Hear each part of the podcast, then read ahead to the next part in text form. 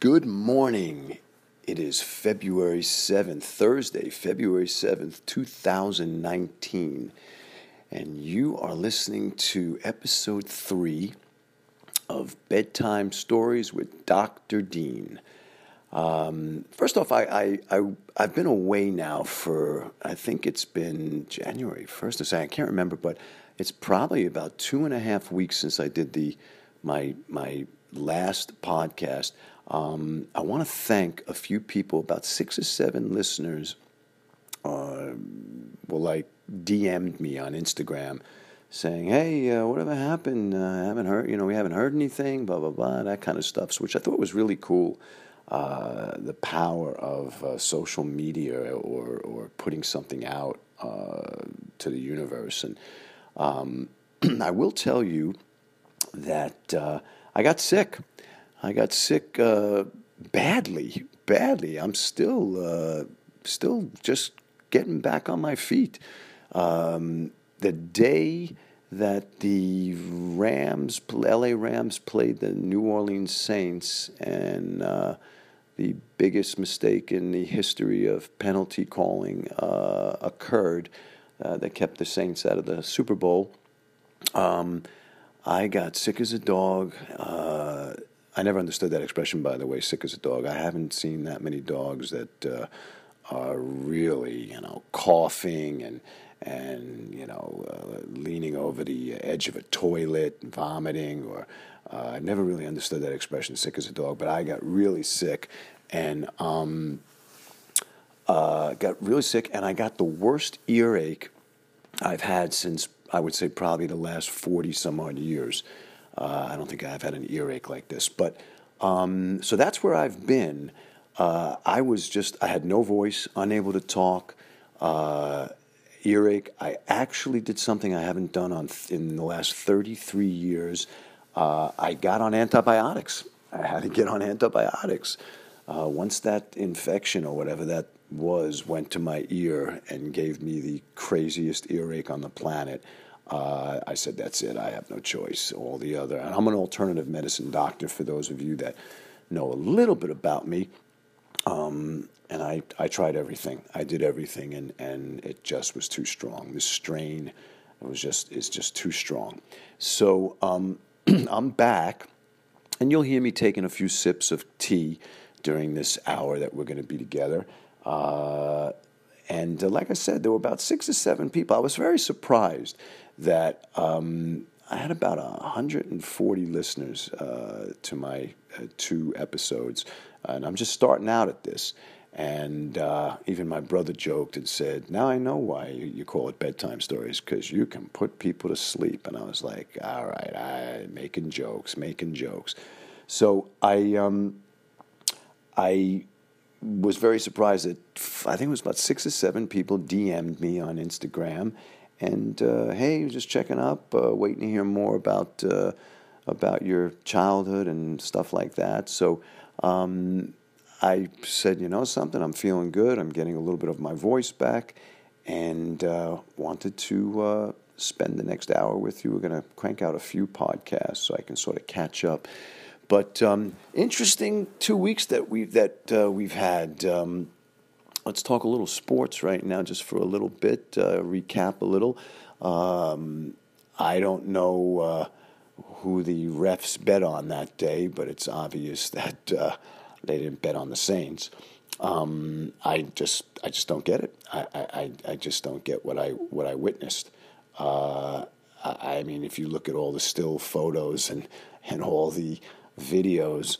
Um, and, and just regular videotape, uh, the, the, the referee is like literally three and a half to five feet away from that play uh, on the sidelines. I, I, just I just don't know what happened there, and uh, we're going to have to have some changes in the NFL. There's going to be some changes, I think, next year.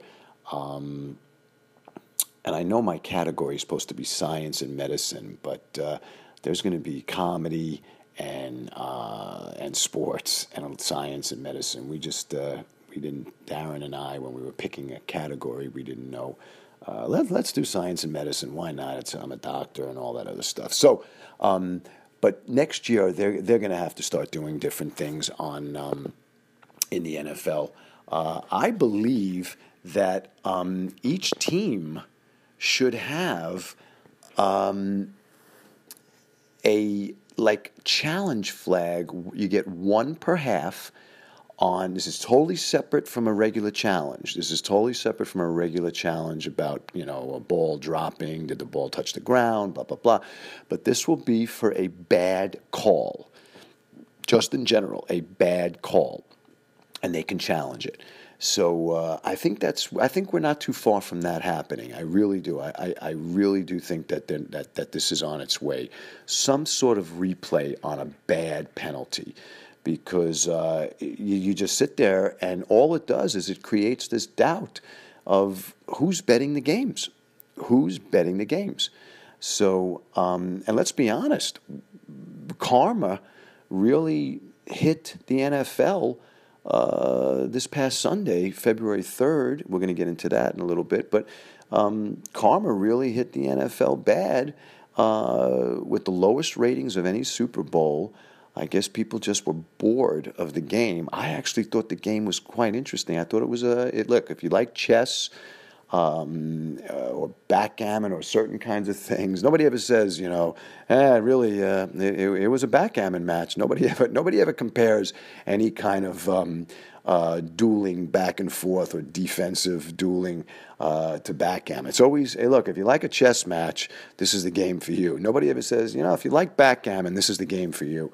But um, uh, the uh, they the karma bit them in the ass because they had a 13-3 game, which, like I said, I'm a, I sort of dug it. I sort of dug the game. Uh, you did see the beauty was you did not know who was going to win that game. You know, Rams could have won the game on any play, any play, um, and same thing with uh, with the Patriots, but. Uh, let's be honest, we would have had a much more fun a Super Bowl shootout, Brady Brady against Brees. That's the way the refs should have bet that game uh, in the NFC. But uh, I think that was the NFC, yeah, in the AFC NFC Championship. And who knows? I'm just I'm just making jokes that you know. Uh, uh what people always say, you know, uh, I always have these friends back east uh, my back east friends who maybe were connected in some way, some families, mafia families.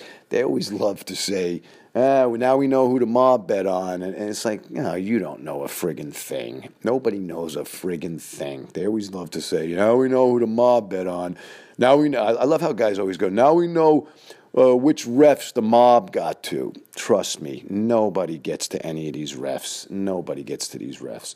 But I highly doubt there's any corruption. But there's, I think there's just idiots, uh, just idiocy. I, I, don't even know if that's the proper word. Idiots. I know there's a word for that. Um, I, I, I, you know, it's like what happened years ago in the end zone during Green Bay Seattle game. Uh, you just you sit there and your jaw drops. So um, but the now moving on towards uh, so that game led us to the uh, to one half of the Super Bowl. The other half, of course, we watched Brady uh, march into a freezing cold uh, Kansas City, and uh, just uh, amazing, just amazing, just just one of the one of the greatest games, one of the greatest games. So um, then you pit the two of them together, and I told the planet that the Patriots would win by 10 points. I, um, I can send anybody that wants to see a snapshot of me sending a friend of mine, Brett Ernst. Some of you people might know Brett Ernst from the comedy world and also the Degenerate the Gentleman Show, which is about uh, degenerate gambling, um, that he's one of the hosts of. And I told him Patriots will win by 10. So if anybody wants to see a snapshot of that, I have it. Um, and he goes, 10 points? Are you nuts? So, and he took the Rams. He took the Rams that day.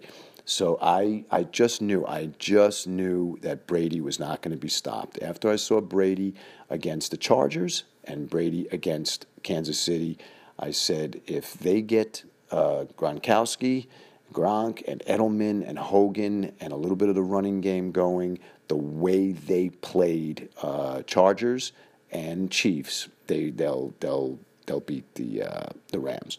So very interesting. That was an interesting uh, game, uh, lowest scoring game in history, and uh, I uh, I think you'll see Brady. My theory is Brady will play till about 60, 67. and um, mm, excuse me. You will be hearing that uh, quite a bit in the next 50 minutes. You know, within the next 50 minutes, I am just getting my voice back.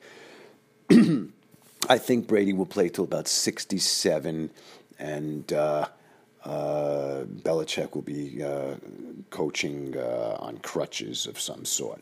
But um, they're just amazing. He's just the greatest of all time and uh, the, it's just amazing to watch. You know, uh, love the Patriots, hate the Patriots, whatever you may feel about the Patriots, they get the job done.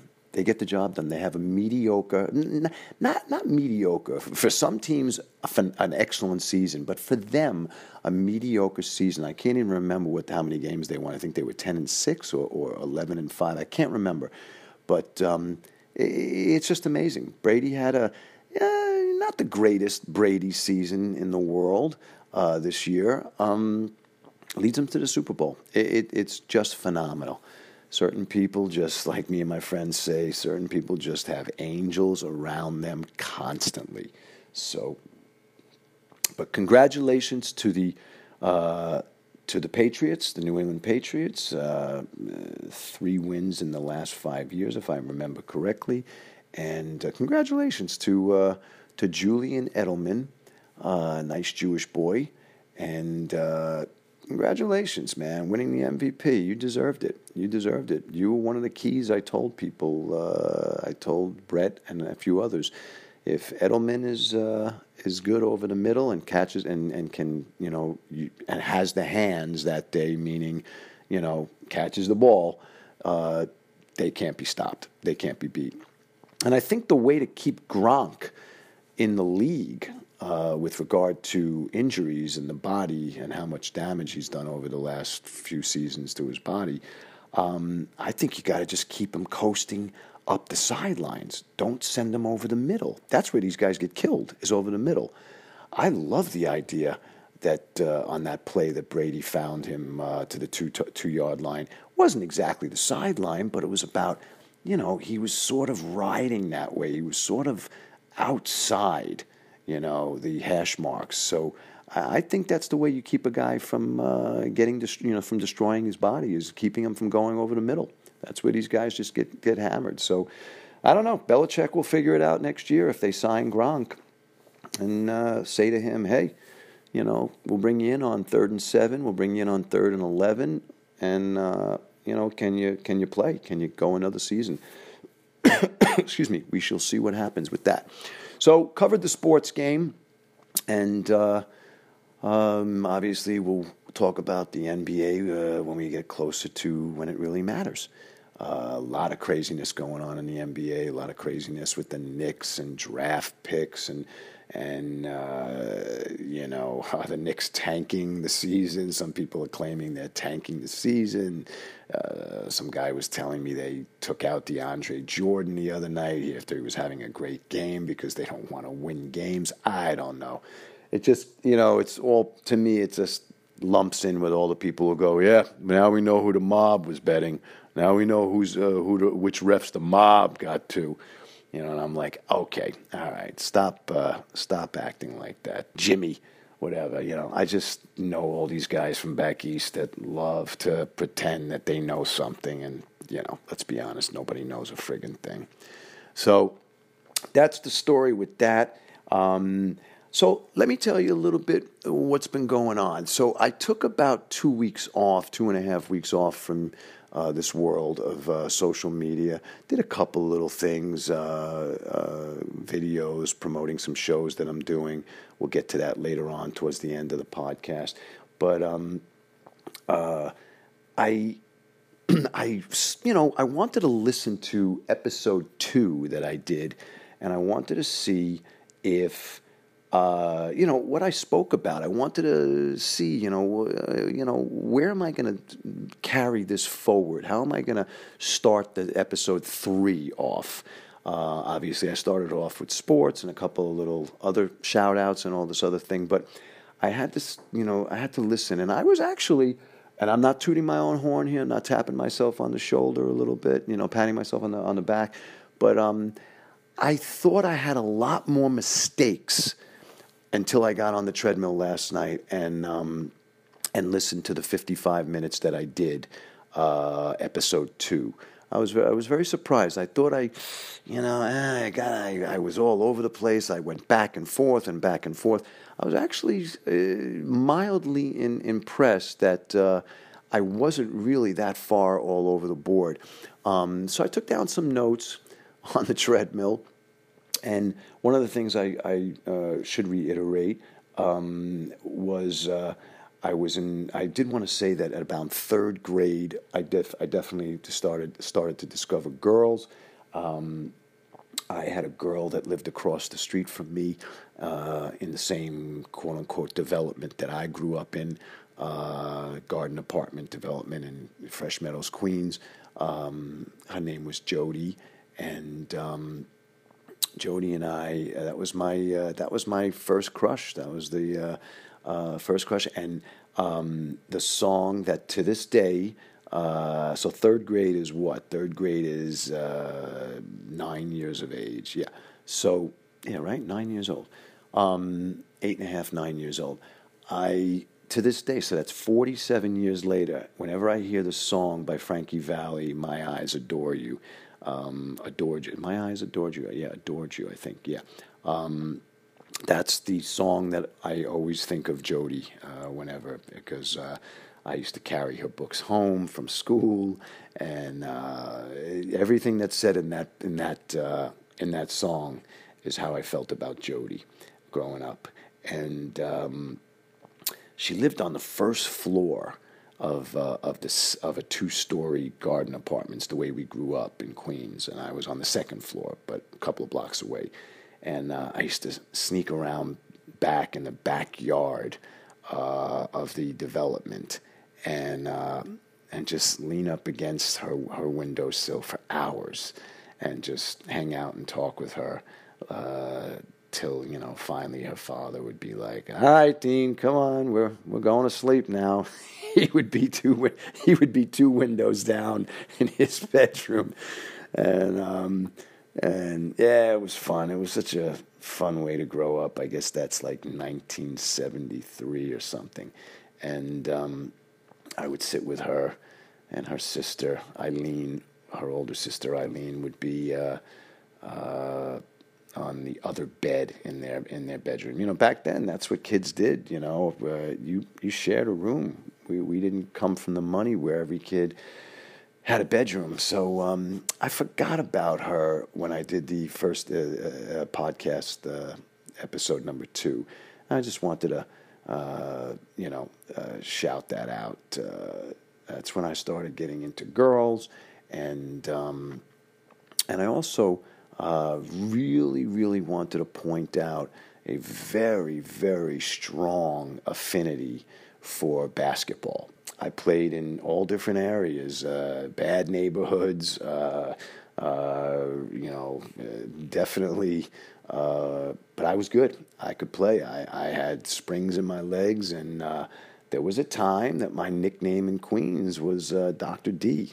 So, um, when I played in the um, Fresh Meadows Jewish Center League.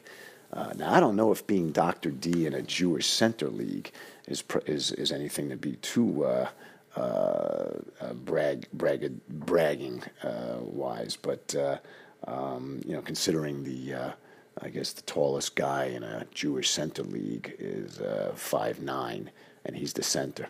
Um, but I'm a, I'm entitled to make Jewish jokes. I'm Jewish, so I can do that. But um, I played in Fresh Meadows Jewish Center League, and I played with. Uh, it was uh, it was about seven eight teams in the league, and uh, it was an interesting thing.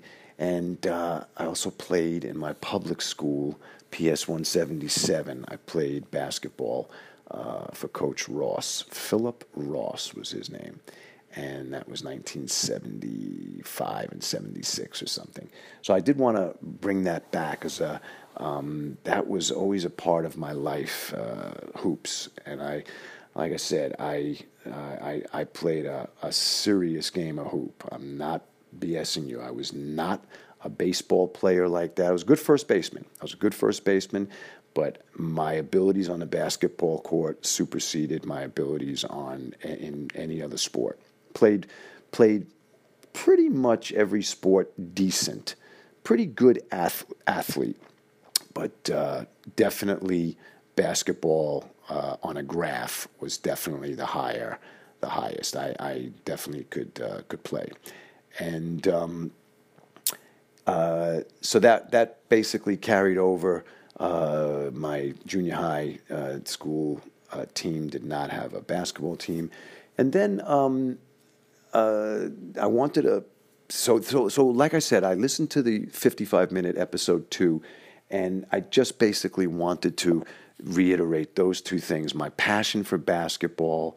Um, uh, I spoke about in episode two my passion for Julius Erving. I was a big fan of Dr. J, and um, and when I I remember when I got the embroidered jacket from the uh, championship game uh, when we won the championship, if I remember correctly.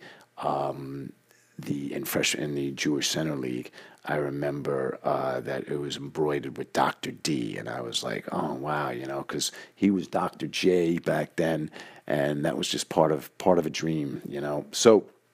Uh, uh, that uh, basketball in my life was uh, was a very very powerful thing, and uh, my grandfather, around the corner from my house, was retired by then when I was, you know, 10, 11, 12 years old. And uh, he would take me to the basketball court across the street, two blocks away from where I would end up going to high school. Uh, Francis Lewis High School had basketball courts, uh, cement outside. And we would play. I would. My grandfather would keep an eye on me because you know, ten years old, you can still get kidnapped, um, or shot, or whatever. So uh, even back then, uh, you know, the, so my grandfather would watch me play ball, and uh, he would bring a chair and his little transistor radio, and he would listen to the horse racing that was going on at Aqueduct or Belmont. Uh, while I shot hoops repetitively for hours and hours, and uh, slowly but surely started to uh, hang above the rim and, and do things above the rim and and uh, I wish I wish that it uh, I wish that mm, you know some of my dreams came true on that. Uh, didn't happen and we'll get into all that stuff in a second. But it didn't happen uh, uh, and I, I, I, often wonder what would happen if I played a little college ball or something like that. But stopped growing at around six three and uh, probably could have used six five, six six. I think if I was six five, six six, I would have been able to play college. Um, just back then, they just uh, you know I'm six two and I'm playing forward. And if anybody knows anything about sports, uh, you can't play forward at six two. You know, um, you know Kevin Durant is seven feet tall, so um, it's just a different ball game. So even back then, you couldn't be six two and a forward. So I didn't uh, I didn't have those guard skills. I didn't have. I wasn't a ball handler. I was a guy that uh, could drive and you know somehow end end up with the ball over the rim and my hand over the rim. So uh, it was it was crazy, but uh, it wasn't the effective coaching that uh, that I should have had. So. Uh, that and I, looking back, I should have worked on my right hand and learned how to go right a little bit more. But things happen, and uh, you get down different paths in life, and and I'll and I'll expose that in a second. Um, one of the things that probably curtailed my um, my basketball uh, potential is I did get into drugs, and we'll get into all this stuff. Um, nothing too crazy, but enough to uh, probably make me more sedate and more mellow. Although I did, although I did used to, I, I did very well uh, on the court when I was stoned. But we'll get into all that in a second.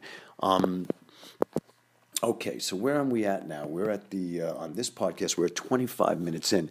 So um, I told you that I went to to junior high, and Ryan Junior High is very very uneventful played played hoops in the streets with uh, during lunch break with everybody, and we all played ball together. Uh, and then I, uh, I guess, nineteen. Uh, okay, so let's get into uh, 12, 10, 11 years of age. I started to become friends with some people. Had some neighborhood friends in the na- in in my neighborhood. Uh, I'll throw some names. we had a martial arts family the the NG family, literally capital N, small letter G, and it was Randy, Kent, and Frank, and they were into martial arts, and they used to teach us all sorts of stuff, and they were neighbors of mine, and uh, hung out with some people. Uh, uh, buddy, a guy by the name of Dan, and a guy by the name of Lenny was a guy I grew up with, and we all lived like in a two, three block radius of each other, and um, these names will all start to come together in a little bit. But uh, uh, junior high, relatively uneventful. Then we go into uh, Francis Lewis High School, and that would be in 1979, if I remember correctly.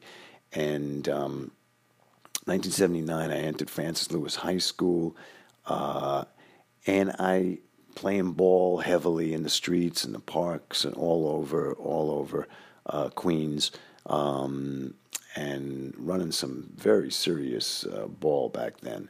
And uh, around that time, I think it was about summer '79, Dan's brother turned me on to smoking pot. And that was a big thing. That was a really big thing. You know, I was basketball player. Nah, I'm not going near that. I'm not going near that stuff. I'm a hoops player. I'm a hoops player, and this is what I'm going to do. And then I started getting into smoking pot uh, uh, heavily with those guys, and um, oh, they were just such, such such fun fun nights, fun nights. The very first time I that I ever smoked pot, marijuana, you know, whatever. Um, you know, I don't think you get high the first time. You like you spend the whole night going, I'm not, I don't, I'm not feeling anything. You know, I'm to keep saying it 300 times, but I'm not feeling anything. And um, so finally, there was a night where they finally got me high, and we went for a walk, and it was the most mind-boggling experience. I think the first time you get high has got to be I would say the first time you get high in life, I think, is probably the, the, the, the greatest. I would say it's probably like anything else in life. Uh, usually, the first time you do it, uh, it's, it was probably the greatest, except maybe for sex. Sex might be maybe a little bit less uh, uh eventful the very first time. You're, you're really clumsy and, uh, and you probably uh, don't last very, very long. But um, we so I started getting into that smoking, and that became part of my life. And around I think it was seventy nine, and uh, got into high school. Um, I think Jody went to another high school. We never became boyfriend and girlfriend. We were friends all the way through, but it never, uh, it just never came to fruition. And a uh, hundred years later, we would end up talking about that, and uh, you know, some of the regrets that we both had um, about never going down that road with each other. So, whatever, all interesting stuff. But um, this is where uh, everything's going to start to get a little bit wacky. Um, this is where it starts to. This is where you're going to start getting interested, and that's this is probably going to be the turning point when you uh, uh, decide, you know, I'm going to stick with this guy, episode four, five, six, because th- this this is going to get this is where it starts to get interesting. So, um, I'm uh, just to recap, I'm playing hoops regular basis. Uh, you know, just dabbling a little bit with marijuana. I never bought it at the time. Uh, my friend's brother uh, had it at all times, and uh, uh, you know, I took a hit here, I took a hit there, ah, starting to like it, blah blah blah. Oh, let me let me see what happens when you play ball. Uh, with a, after smoking a little bit of pot. Oh, that's weird. I don't have any soreness in my knees. Oh, that's weird. I'm slamming. I'm dunking the ball. Oh, that's weird. I'm, I'm my my vertical leap is uh, 38 to 44 inches um, uh, which, by the way, is insane for a white guy, especially a white Jewish guy. But like I said in episode three, my springs were off the charts. Um, so all of a sudden, uh, you know, I'm, I'm, I'm scoring points left and right in all these games. I'm doing moves I've never done before in my life. And uh, now, as a doctor, 35, 40 years later, I sort of understand the the neurochemistry and the uh, biophysiology as to why I was able to do those things. Um, I I did really having a great time. Uh, I started to blend the two, smoking pot and playing hoops, and uh, it was just mind-boggling. Uh, and also, I was I became a distance runner. I started doing a lot of running, uh, four miles, five miles, and and I would smoke a joint and then go running six, seven miles. And it was, just ridiculous. So, um, I don't know, it was just a very different, different time back then, very different. But uh, I should tell you guys that I got uh, bar mitzvahed uh, May 21st, 1977. I was 13 years old. Uh, I did not go to Hebrew school. Um, I begged my parents uh, to to not um, you know, to take me out of Hebrew school. And and uh, how are you going to get bar mitzvah? Well, you know, you'll get me tutored down the road when I need whatever. All right, whatever. So my father, of course, not wanting to spend money for Hebrew school, thought that was a great idea. Pull him out of Hebrew school. So I end up getting uh, tutored for my bar mitzvah. Uh, and I had uh, a rabbi that was basically almost like a bookmaker. Uh, so I'd go to his guy's home. He would teach me uh, what I need to say for my uh, quote unquote confirmation of being bar mitzvahed, uh, which is uh, something you do at 13, where you become a man. And um, I don't understand why they, you become a man at 13. you can't get into any bars and you're not legally entitled to have sex on your own uh, consent. But somehow you're a man in the Jewish religion. Um, so I never really understood that. But um, I get bar mitzvahed and uh, uh, tutored all for about six months. Every Sunday, I got tutored by this uh, rabbi, and uh, nice man, Rabbi Goldstein. And uh, as he would be tutoring me, you'd hear him go, "All right, give me the Redskins uh, minus three. you know, he was taking bets and, and making bets. as all right, you uh, you know, do the do the prayers. Do, yeah, do do those prayers and uh, give me the give me the Giants uh, for hundred on uh, minus minus seven. Yeah, yeah, go back to the prayers. And um, yeah, the guy was uh, bookmaking and taking bets and giving bets as he was teaching me the the Haftorah portion of my bar mitzvah. So that was an interesting uh, period. Smoked a long cigar. I remember this guy, and he was a character, but a, a nice man. And uh, so I get bar mitzvahed, and uh, yeah, I'm one of the few people had a massive anxiety attack at my bar mitzvah. So uh, uh, I, I, I, knew I was in for for a rough a rough gig down the road. Um, you know you're going to have a rough time when at your bar mitzvah you have a massive anxiety attack. So uh, we're at 13 now, so that puts me at 1977. And let's go back to high school. Just wanted to let you people know I was bar mitzvahed and, and all that other good stuff. Um, and uh, so I get into the pot thing, and I'm playing hoops, and uh, uh, you know, getting stoned and uh, starting to go to concerts yeah, at about 15 years of age. Start going to concerts. Uh, I think I saw Pink Floyd, uh, The Wall. I definitely saw Pink Floyd, The Wall. Uh, at the Nassau Coliseum. I just can't remember if that's 1979 or 1980, but I, I am one of the few people that can say I, I saw Pink Floyd at uh, went in there. They only did two appearances for the Wall, and uh, that was in Los Angeles and in um, Long Island, Nassau Coliseum.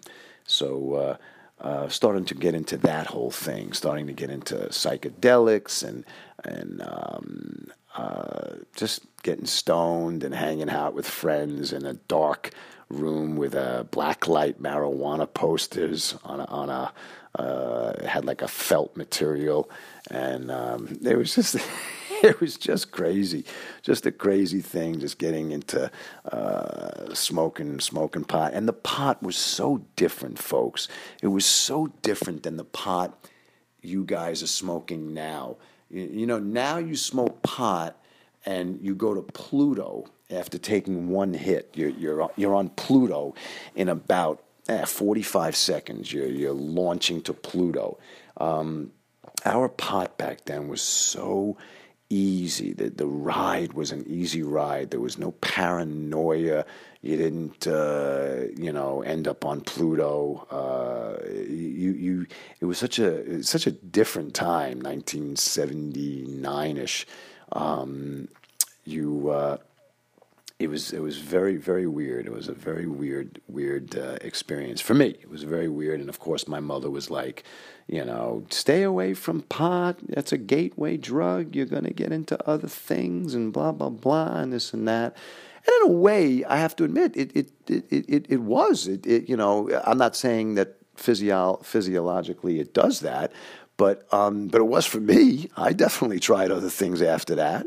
Um, but uh, uh, I these days, uh, fast forwarding to 2019, I'm 19. I'm an advocate for for marijuana. I don't really smoke it anymore that much, um, but. Uh, but I definitely believe in, in, in some of the power uh, and healing effects of, of, of the plant. So, uh, but um, cutting back, uh, bringing going back to 1979, 1980. So that's what life really became about. Um, hiding my stash of marijuana and my little collapsible bongs and my pipes and my carburetor pipes, hiding all of that stuff in a Partridge Family lunchbox underneath my bed.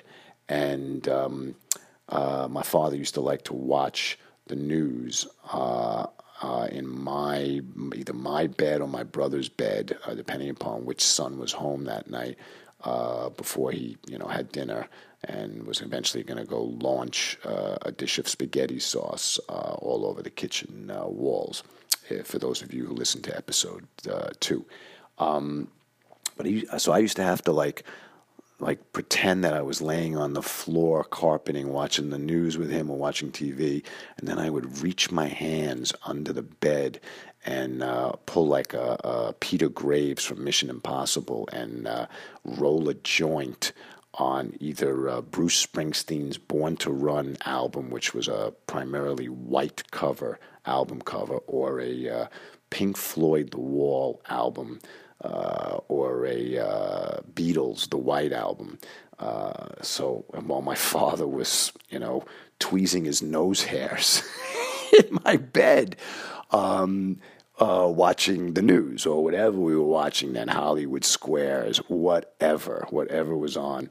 And uh, it was very odd, just a very odd, dysfunctional family. Why my father was in my room watching the television or Yankee game with me or whatever. We were watching Yankee or Met game, whatever. Back then, the Yankees, you know, had a really, really competitive team every year. So, um, and I'd be rolling joints, uh, pretending that I'm watching the game with him and um, the bed was a little too high for him to see uh, the contortion of my body. But uh, I'd be rolling joints uh, on a uh, on an album cover underneath the bed, and um, yeah, it was a very very odd family. Praying that my mother would not come in and say, all right, it's going to be ready in 15 minutes, whatever, you know, that kind of thing, and, and seeing me rolling, uh, rolling weed. So I got heavily into pot. Really enjoyed it. Really, really enjoyed it. And like I said, uh, I would be like, hey, my knees feel great. Uh, and I've been jumping all day on this court, on this basketball court. Man, my knees feel great. Uh, so even back then, it had anti-inflammatory effects, you know. So um, I get into it, and uh, this is where things are going to really shift and are going to grab your attention.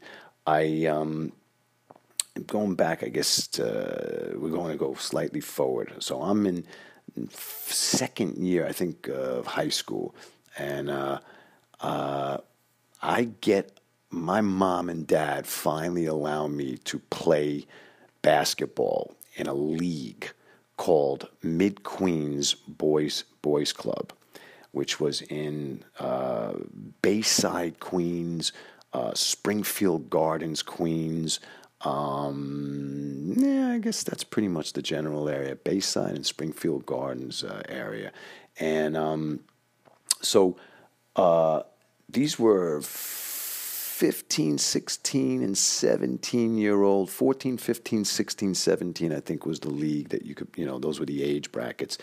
And uh, uh, like I said, I was, you know, pretty serious hooper and I wanted to compete. And uh, knew some of the guys that played in this league from me playing street ball and uh, doing a number on some of these guys. So um, I uh, get into the league and uh, you know, never really got into, you know, uh, bringing any weed or pot with me to uh, to any of the games or anything like that. But uh, my life would change um, in 1980 on a on a cold January night in um, in uh, Bayside um, when a gentleman who would really change my entire life uh, came over to me at the end of a basketball game, a hard fought game that I that I played in, and probably scored like 17, 18 points. Uh, and we lost, and I remember losing to this team and uh, just being bummed out about just the way that this coach coached us and just pissed off. And all of a sudden, um, this guy comes over to me is everything I'm going to tell you from here on in, this is exactly how it happened. This guy comes over to me that I would occasionally see this league was Friday nights and Saturday mornings. So some teams played on Friday night, and you know there'd be 200 people in the stands. And if you had a girlfriend, which I didn't, um, all these players had their girls and their sisters and moms and dads would play ball, and I would come and watch them in the in the uh, gym, uh, the gyms that were rented. You know, we basically rented a, a, public school gyms or high school gyms on Friday night and Saturday morning. The league would do that and uh, pay some referees like twenty dollars a game to ref a game, kind of stuff. It was really it was really a great league. I think they're still. I don't even know. They might still be open. They might still be doing it for the kids now. Um, so. Uh, I remember uh, this. I remember always seeing this this guy. Um, and I'm, you know, it all it all going to start to take off now. And people who know me that that are going to listen to this podcast, uh, maybe some friends and family are going to go, oh, here he goes. This is where it all changes because I know what he's going to get into. All of a sudden, guy comes up to me, and I had seen this guy's face a few times at the games and he was he was about 400 uh, years 100 years later we remained friends uh, and he told me he was 415 pounds then. He was 415 pounds in, Jan- in january of 1980 and um, he would always be at these games friday night he would be at the games. Saturday morning, you'd be at the games, basically in the same clothes, almost in the same clothes as the night before. And disheveled looking guy, um, frizzy hair, mustache. Uh, he was 32 years old uh, at the time when I was 16. And how do I know he was 32? Because my uncle, the policeman in Queens, ran his plates because this is where it's going to get interesting, folks. Stay with me on this. And um, let me see how I'm doing on time. Hold on a second. Let me see. I got 14 minutes left. But this is where it starts to get real interesting. Um, so uh, I would see this guy, and he would always have a New, a New York Post. Let me take a sip of tea. And if you want to know the concoction that I'm using in the tea, it's uh, it's pretty heavy duty stuff uh, that I'm that I'm using. Um, just DM me if you're having uh, this strain of cold, and I'll uh, tell you what what to throw in there. Um, so I always saw this guy for the 17th time. I always saw this guy, and he always had a New York Post underneath uh, underneath his arm. It was always tucked underneath his arm and wedged in between his, you know, latissimus dorsi fat and and his serratus anterior fat uh, um, pockets that he had. So uh, this guy was about 400, 415 at the time. He claims 415 many years later, that in 1980, he was, he, years later, he, he would tell me that that's what he weighed in 1980. So he comes over to me. And um, now, folks, you have to understand that right about this time, a, a, a guy, a famous serial murderer, um, uh, emerges in the world of, of uh, news broadcast. Uh, a guy by the name of John Wayne Gacy in Evanston, Illinois, uh, becomes, uh, they find 31 uh, bodies in his attic crawl space. I'm sure you people know who I'm talking about. Um, he's one of the largest serial murderers in the history of, of, of the world. Um, him and Ted Bundy and all those other things. But um, this guy was a carbon copy of John Wayne Gacy. I mean, the the mustache, everything, the weight. John Wayne Gacy, I think, was like 330 pounds. This guy was 400. One of those, you know, it was so they were so um, so much of a resemblance to the two of them. So, excuse me. So this guy comes over to me and he spoke in a very, very high pitched voice. And I'll never forget this as long as I live. I'm bending down to tie, uh, uh, I'm sitting on a, on, a stool, on a chair and I'm exhausted from the game. And I just, you know, busted my ass out there on the court and ba ba ba. And uh, I'm changing my sneakers to get into my uh, uh, sort of boots because it's freezing out. And uh, in January of 1980 in uh, Queens, New York, the weather's freezing. So, um, and I'm getting into my the proper clothes that I want to get into. And all of a sudden, this guy comes over to me. Now, I had, I just want to refresh the, the, the story slightly.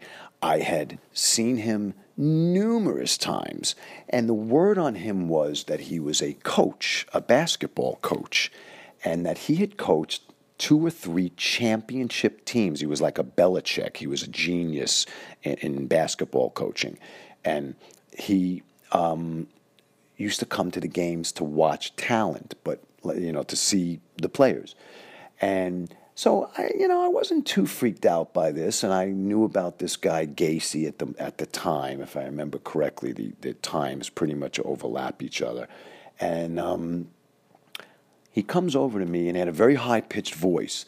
But uh, at the time, every once in a while, I didn't know his name, but I saw his newspaper under his arm, and I would go, uh, Hey, can I take a look at your New York Post? All I wanted to know was how many points Julius Erving scored the night before uh, playing for the Philadelphia 76ers. He was traded, and all I wanted to know was the box score for the uh, Philadelphia 76ers and um, uh, I had worked a summer league, a basketball league, like a year or two prior.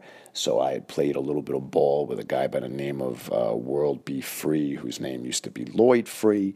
So I used to want to see how many points Lloyd Free scored in, for the 76ers. uh, and I used to uh, shoot hoops with uh, with Lloyd Free uh, in a in a summer league um, a few years back, like 77, 78. So, or say 77, I think. So, um, I would always just ask this guy. I didn't ask him his name. I didn't want to know. I just wanted to see. Can I see your, uh, your New York Post for a second? I just want to read the uh, NBA last night. So he would give me the paper, and that would be it. That would be the extent of our relationship. Well, he comes over to me on a Friday night game, and he says to me in a very high pitched voice, I'll never forget this. He comes over and he goes, Your, your team is shit. Just like this. Your team is shit. And I look up and I go, Excuse me? He goes, You're a good ball player. You, you can play, but uh, your, team, your team sucks. Your team's shit. And you have a terrible coach. And that's exactly how he spoke. He had a very high pitched, strange voice. And I said, Well, yeah, you know, whatever, you know, different strokes, different folks. I, I really didn't know where this was going and um, he uh, he goes, "You got you got some moves though. You know what you you you know what you're doing on the court." And I said, "Well, thanks, man. I appreciate it. I'm you know I'm trying, man. I'm trying." And uh, he goes, "No, no. I I I've been at this uh, been at this quite a few years, and uh, I, I I know uh, good ball players from uh, Nat. He goes, you know, not only do you score points, but you also you know know how to pass the pass the ball." And that's how he spoke. Very very odd speaking voice. And, um, and all of a sudden, he says to me, uh, and this is where it got weird. So uh, we started talking about some of the players on the team and um, critiquing, and it seemed that it seemed like the two of us sort of agreed with each other on certain things. And uh, he said to me, um, out of nowhere, I said, "Hey man, you have I think it was a dime. I think it was a dime." I said, "Do you have a dime by any chance?" And he goes, You want to make a call? Back then, a, a telephone call on a telephone booth was like a dime. And I said, uh, Yeah, I want to call my father and have him pick me up, uh, uh, you know, that kind of thing. So I don't have to take the bus home or whatever. And he goes, I give you, I give you a ride. Just like that. He goes, I'll give you a ride. And I don't know what made me do this, but I got it. But I decided to call my father and say, "Hey, I'm, you know, I'm getting a ride with a friend." Blah blah blah. Never mentioned a name, never mentioned a license plate number, nothing. Um, but by the so so I go and I, I can't believe I did this. I don't believe I did this. We still laugh about this. Me, my mother, my father, my brother. We still laugh at the absurdity of what I did. Um, he goes like this to me as uh, as he gives me a ride. As he as he says, "I'll give you a ride." He goes, "You don't have to call your father, or uh, I'll give you a ride home." Uh, I said, "Well, let me at least call and tell him he doesn't have to come here." Oh, okay. That, yeah, that, that's smart. That's smart. Yeah, that's a good idea. And uh, I said, uh, and I didn't say, Dad, I'm getting a ride with this guy. You know, most fathers or whatever back then would have said, uh, who's the guy who you, who's who's taking you home? You know, not mine. No, no, I didn't have that. Uh, my father's like, oh, all right, good. I'll catch you when you get home. it was it was just insane, the dysfunction. But um, so I get into this guy's car, and nobody sees me get into this guy's car. I could have vanished forever. Okay, I could have vanished forever. Uh, John Wayne Gacy was was luring kids into his house and killing them, and and uh, you know, thirty one kids, thirty one boys, uh, they found in, in his crawl space in his attic, and and out of nowhere, the guy pulls out. I'll never forget this. Pulls out a pound of weed uh, in the car. It was a Buick Regal, a 1977 Buick Regal, and I I ended up getting the license plate number and I ran the plates. A couple of weeks later, my uncle ran the plates for me and said, "No, the guy's the guy doesn't have any uh, record," which means nothing. Means nothing. It you know it doesn't mean a thing. He just hasn't been caught for anything. So um, uh, what happens is I get in this guy's car and he pulls out a joint. I don't know how he knew I liked to smoke or whatever.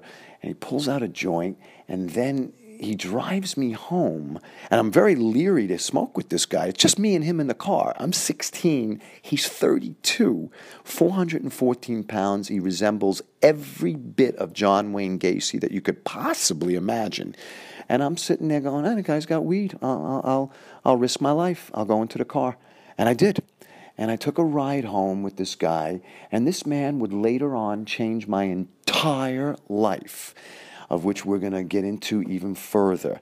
But this man drives me home, and I'm I'm taking a few hits off the joint that that, that he rolled in like all of 16 seconds. He rolled a full joint, and um, and we're smoking on the way home. And I, I don't I don't want to smoke too many hits because I don't know this guy and I don't know anything that's about to happen here.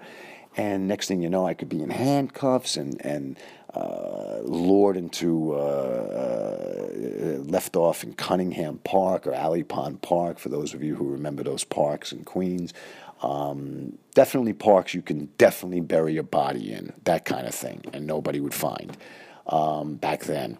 Um, so I get into the car with this guy, and uh, we're smoking, and um, I decide that um, I don't, I, I'm starting to get stoned after two or three hits. This guy ended up having the craziest weed. And he, you know, looked at me. He goes, "It's it's uh, it's uh, it's, it's Acapulco Gold. It's Acapulco Gold. It's really good. It's Acapulco Gold. It's really good stuff. Acapulco Gold." I'll never forget. That's how he sounded. Acapulco Gold. And I said, uh, "Hey, you know, what's your name, man?" And he's like, uh, "Jonas." And so for the first few weeks, I, I kept thinking this guy's name was Jonas. I end up finding out his name is Mark. You know, he just passed away. One of my dearest friends on the planet. For 37 years, we were friends. Uh, yeah, 38 years. 38 years. He just passed away in September. Um, was one, one of the best. Just a great guy. But the stories are going to get off the charts pretty soon. If you just stay with me on this, off the charts. Stay with me and you'll see what I'm talking about because we got to wrap this podcast up in two minutes. I'll leave you with this. So he, I don't want to go home, but I'll go across the street to where Jody lives, stoned off my mind, and I'll go to Dan's house, which was like a free for all house. There was the door was always wide open, one, two o'clock in the morning. This was only about 10, 10 o'clock at night. And I went to Dan's house and I called my mother and father and said, hey, I'm over at Dan's house. I ended up getting a ride and blah, blah, blah. And this uh, guy, Mark, ended up taking me and Dan and my friend Lenny. And I said, listen, I met this really, really weird guy that's always at my basketball games. And uh, he's got some killer pot. Come on out. And these guys put on their sneakers and their pants so quickly or whatever they were wearing, their sweatpants, whatever. And they, they got into the car immediately. And I didn't even know how to say the guy's name. I just copied what I said. I said, uh, uh this is Jonas, like underneath my, oh, this is Jonas. This is my buddy Dan. Uh, Lenny, this is Jonas. Uh, I didn't even know what he said, what his name was. Turned out his name was Mark.